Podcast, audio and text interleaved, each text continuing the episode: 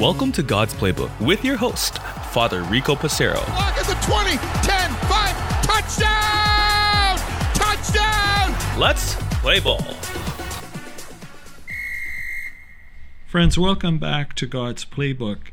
Today we will study Luke chapter 3, verses 1 to 22, the proclamation of John the Baptist and the baptism of Jesus. We hear in the Gospel, in the fifteenth year of the reign of Emperor Tiberius, when Pontius Pilate was governor of Judea, and Herod ruler of Galilee, and his brother Philip ruler of the region of Iturea and Trachonitis, and Lysanias ruler of Abilene, during the high priest of Canis, during the high priesthood of Annas and Caiaphas, the word of God came to John, son of Zechariah, in the wilderness. He went into all the region around the Jordan, proclaiming a baptism of repentance for the forgiveness of sins, as it is written in the book of the words of the prophet Isaiah. The voice of one crying out in the wilderness, Prepare the way of the Lord, make his path straight. Every valley shall be filled, and every mountain and hill shall be made low, and the crooked shall be made straight and the rough ways made smooth, and all flesh shall see the salvation of God. John said to the crowds that came out to be baptized by him, You brood of vipers, who warned you to flee from the wrath to come? Bear fruits worthy of repentance. Do not begin to say to yourselves, We have Abraham as our ancestor. For I tell you, God is able from these stones to raise up children to Abraham. Even now the axe is lying at the root of the trees. Every tree, therefore, that does not bear good fruit is cut down and is thrown into the fire. The crowds asked him, What then should we do?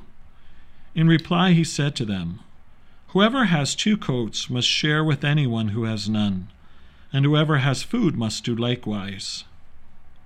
Even tax collectors came to be baptized, and they asked him, Teacher, what should we do? John said to them, Collect no more than the amount prescribed for you.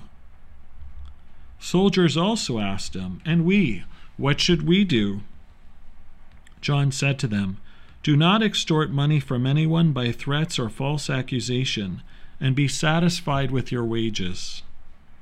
As the people were filled with expectation, and all were questioning in their hearts concerning John, whether he might be the Messiah, John answered all of them by saying, I baptize you with water, but one who is more powerful than I is coming. I am not worthy to untie the thong of his sandals. He will baptize you with the Holy Spirit and fire. His winnowing fork is in his hand, to clear his threshing floor, and to gather the wheat into his granary, but the chaff he will burn with unquenchable fire. So, with many other exhortations, he proclaimed the good news to the people. But Herod the ruler, who had been rebuked by him because of Herodias, his brother's wife, and because of all the evil things that Herod had done, added to them all by shutting up John in prison. Now, when all the people were baptized, and when Jesus also had been baptized and was praying, the heaven was opened and the Holy Spirit descended upon him in bodily form like a dove. And a voice came from heaven, saying, You are my Son, the Beloved. With you I am well pleased. The Gospel of the Lord. Praise to you, Lord Jesus Christ. Friends, we once again are joined by our friend St. John the Baptist, who quickly goes from being in the womb to being the prophet that he was called to be. And why might that be the case? Well, the Holy Spirit wants us to really focus on some of the important elements of salvation history. The Bible is not meant as a play by play, every word that Jesus says, every action that Jesus says, etc. Rather, it's all of the important events. And so John would have been raised as a regular young man. But it is the Holy Spirit that sends him into the wilderness. And as John comes from the wilderness, we recognize that he did not receive any formal training. He doesn't have a doctorate in theology, he doesn't have a PhD in sacred scripture. But rather, John the Baptist opened his heart to the Holy Spirit. And the Holy Spirit was able to transform St. John the Baptist into the attractive preacher that he was. But as we hear this passage, we notice that actually he seems to be calling out the people of that time. He's not one that's presenting a, what I call kumbaya Jesus, you know, a very laissez faire approach to our religious life. Rather, John is very direct, isn't he? He gets right to the heart of the matter. John is bold in teaching the gospel. And it's this boldness that Jesus appreciates when he later refers to John the Baptist as the mightiest of the prophets. And yet, for us, how many of us are attracted to people who say it the way it is? Not in a disrespectful way. John was not here just making fun of people because he had nothing better to do. Rather, he's inviting people into a deeper relationship with God and an accountability for one's own sin. By calling them a brood of vipers, it suggests that they have poison that is coming from their lips, that they are not doing actions that are pleasing to God. And so John is speaking what the others are already aware of the fact that there needs to be true conversion among the people of that time. And so, because John's message is so bold and direct, it is attractive to the people that realize indeed change is needed in myself and changes needed in this community. And so it is for us. How do the words of St. John the Baptist affect us as we hear them? Notice that the different groups of people come to him. What must we do? What should we do? And John speaks of, in a particular way, the actions, behaviors, and words that need to change depending on the group of people who asked him. At the time, tax collectors not only received the tax that was owed to the government, but they also took a portion for themselves. The soldiers were also using threats to scare people into giving them money, similar to what we might suggest these days the mafia might do to some people. So it's important that we realize the amount of bullying that was taking place at that time that was putting the fear into the people of that community. And so John is saying, look, you need to start taking ownership of your own life. And John the Baptist says the same thing to us. That's why we often hear these passages, especially in the seasons of Advent and Lent, in which Holy Mother Church gives us the opportunity to really reflect upon our need for personal and inner conversion. Sometimes my words, my actions, my behaviors when sinful, have a negative effect on my relationship with God, with you, my brother or sister, and our community at large. And so John the Baptist's words should echo in our ears, not in a form of, you know, Catholic guilt, but rather this opportunity to change. Instead of ignoring the elephant in the room when it comes to our spirituality, to really address how you and I can grow in holiness and how God expects us to do just that.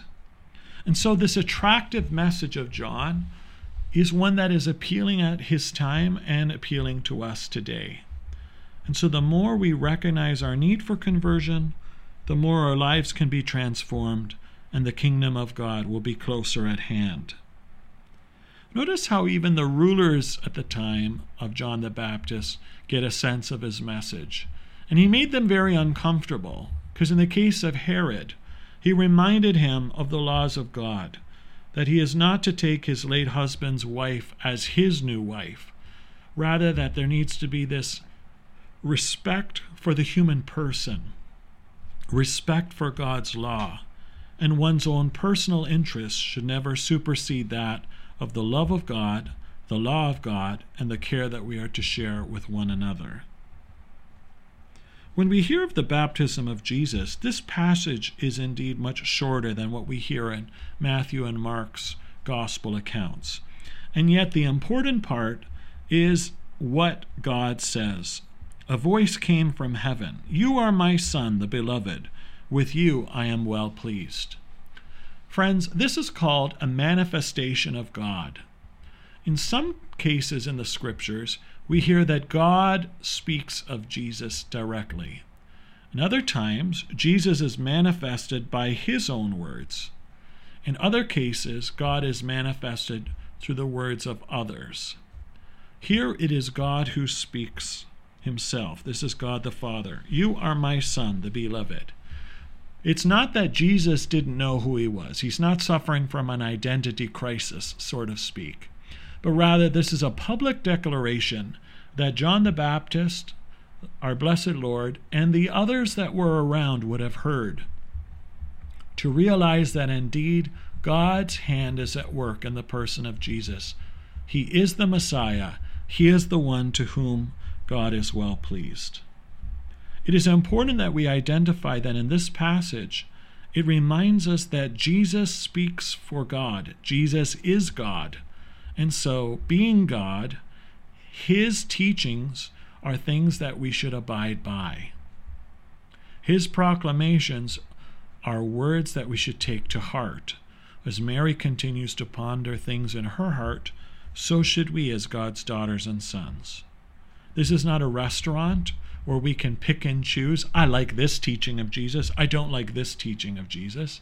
Rather, everything Jesus says, all of his actions, should lead us to follow in the footsteps of He who is the source of life, Jesus Christ, our Messiah and Lord. And so we should also remember the day of our baptism, friends, in which we were freed from original sin made a temple of God's glory, and called to live holiness. May we use this opportunity of reflecting upon these powerful words of the proclamation of St. John the Baptist and the baptism of Jesus to help us to identify sin in our life and to do our best to eliminate it from our lives. When is the last time you have gone to the sacrament of God's mercy and confession. Today, friends, the Holy Spirit is speaking to your heart.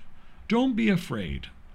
I try to go to confession at least every two or three weeks to try to stay holy. Hopefully, that's your practice as well.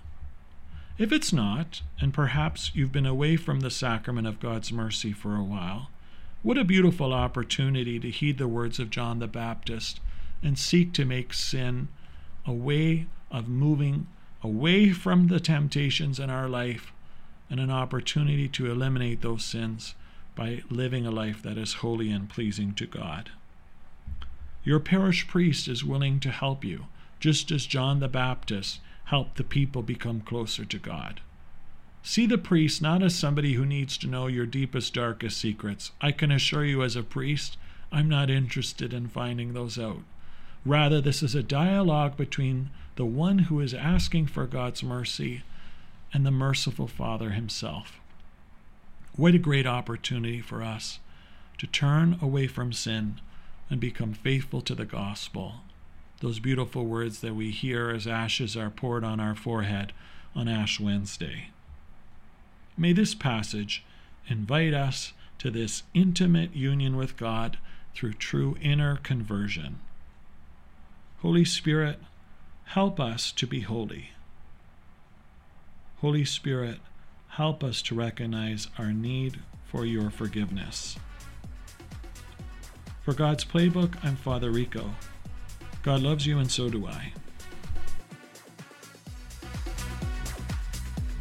If you like what you hear, please consider supporting us on our Ko-Fi, ko-fi, or GoFundMe at God's Playbook Podcast.